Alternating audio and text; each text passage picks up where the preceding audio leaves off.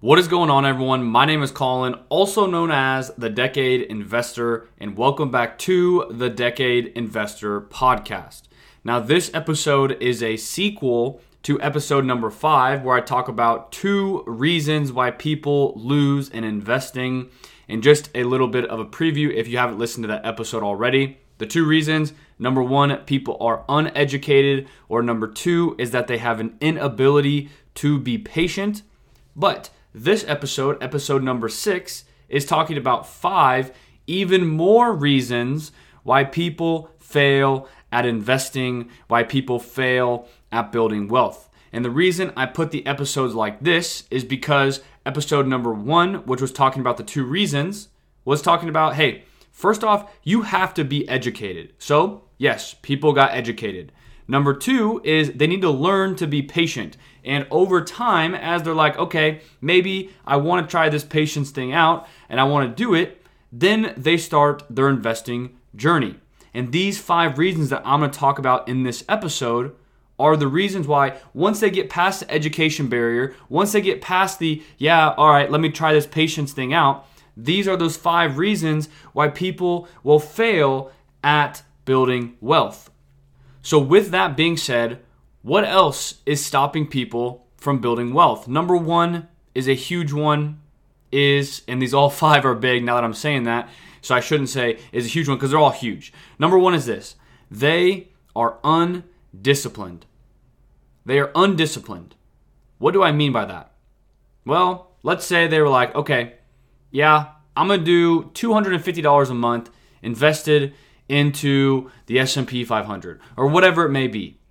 And they tried out for a few months, they tried out for maybe even a few years, but then they're like, "Hmm, that's not really doing what I want it to do. It's not really growing how I think I want it to grow."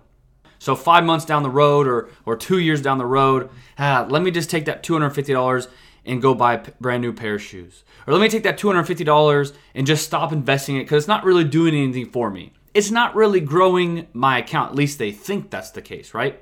So they fall off the train tracks, and because they've fallen off the train tracks, their discipline is now gone. They are not disciplined enough to understand that $200 a month, $300 a month, $700 a month does not matter the amount, but the habit of being disciplined and investing every single month is what makes people successful in investing but because they can't do that, even though they've tried, but they're undisciplined, they fall off the train tracks, they will fail at building wealth. They will stop contributing to their portfolio because in their head, they can't be disciplined and they'd rather take that money and put it elsewhere. Their portfolio, yeah, it's still going to grow for them, but not at the rate that they maybe want it to because they have become undisciplined. The second reason people fail at building wealth is because they are waiting for the right moment. And what I mean by that, because number three is slightly similar, but what I mean by this one is they're waiting for the right moment to invest.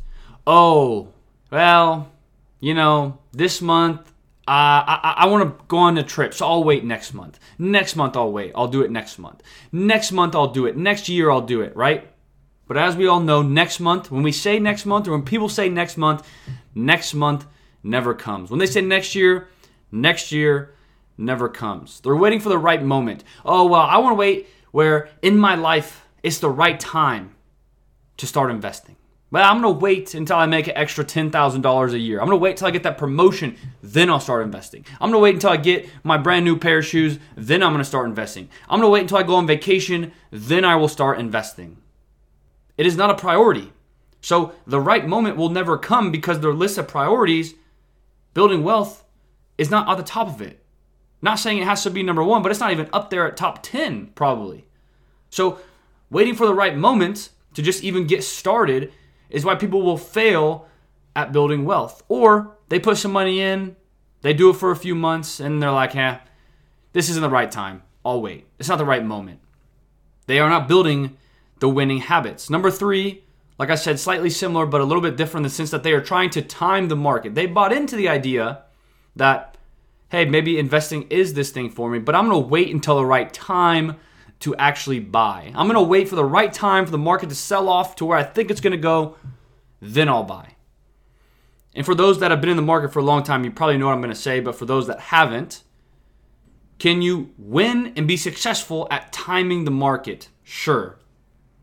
Odds are against you.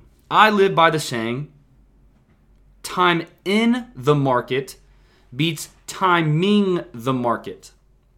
Time in the market beats timing the market. There's many, many studies, and I'll do an entire episode down the road, maybe it's already up, about this whole timing the market thing and why it doesn't work statistically. But just now, this episode, at a high level, trying to time the market sounds amazing in theory. I make the analogy that when I was in college, I'd always have professors in business school. Yeah, in a perfect world, this is how we do it. In theory, everything works out how we want it to work out. But in the real world, like nothing works out how we want it to work out, right? So, trying to time the market, yeah, let me just wait for the crash, then I'll buy. That sounds great. That sounds amazing. That sounds awesome in theory, but no one has a bell to ring when the market hits a bottom. No one knows. Literally, no one knows. Timing the market can work for some people. For most people, it doesn't work. So people fail at investing. They fail at building wealth because they wait to time the market. So their money's sitting on the sideline and just they're just watching probably, generally speaking, the market just go up over time. And they're just waiting for that pullback. So trying to time the market, statistically speaking, just doesn't work for most people. So for me, like I said, I go time in the market. I just buy consistently every single week. Which brings me to point number four here, which is people will fail at building wealth is because they're not consistent. So they're not disciplined, that's number one, but they're also not consistent. They're not consistent. They might buy X amount of dollars this month or this week, and then next month or next week they, they lower it because, well, I want to go buy this. The new iPhone came out. Oh, my favorite artist is coming to town. I'm not saying you can't have fun, but you do it after you're consistently disciplined and you pay yourself first. What I've come to realize is at no fault to them or potentially to them is investing or building wealth is just not a priority, which is fine. I'm not saying you have to be gung ho like me. But my point is is that at some point you are not going to want to work. You are not going to want to go to your job. You're going to want to take off for a month to do whatever you want to do. You're going to want to retire eventually right? More than likely. So if you're not consistent when it comes to investing, it is going to be hard to build wealth. Maybe it's consistently putting 10% of your monthly income into the stock market or into a savings account in the stock market, whatever process you follow. Maybe it's consistently putting 20%, but you pay yourself first, you're consistent there, then you spend the money that you have left over on whatever you want to do. But if you're not consistent, it's going to be very, very hard to be successful at building wealth. And the fifth and final reason why most people fail at building wealth is because they let emotions dictate their investing. When they see their portfolio go down 10%, and their $50,000 portfolio is now worth $45,000. They see the minus $5,000. They freak out they sell, they probably run away, they probably never come back to the stock market, and they probably live by the saying that the stock market is a scam and all you do is lose money. Or they turn on CNBC, they turn on Fox Business, and they see the red everywhere, biggest sell off since the last five years, or S&P 500 down 3% today on bad news of economic future outlook, blah, blah, blah, blah, blah. They just let emotions dictate their investing. And because they do that, when they feel fearful, when the market's down, they sell. And then when they feel good about the stock market and the market's up past their cost basis where they sold at, they buy again. See, in a perfect world, if we want to live by theory, You will buy low, buy when it's cheap, and sell high, sell when it's expensive, and make a lot of money, right? And just do that over and over and again. Obviously, we don't live in theory, we live in the real world. So easier said than done, and most people won't do that. But what happens is, is most people try to do that, especially if they're new to investing. They're like, I'm gonna do this thing called buy low, sell high. But because they let emotions dictate their investing, what happens is, is they buy high and they sell low and they lose money. And they repeat it again and again and again, or they just never come back to investing. See, when I first started investing, I put $400 in the stock market. I lost most of that money. Granted, it was only 400 bucks, but at 17 years old, it felt like a million dollars.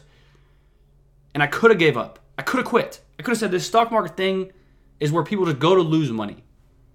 But I didn't. I stayed. I learned. I understood what I did wrong. I learned from people that are successful, people that are where I want to be.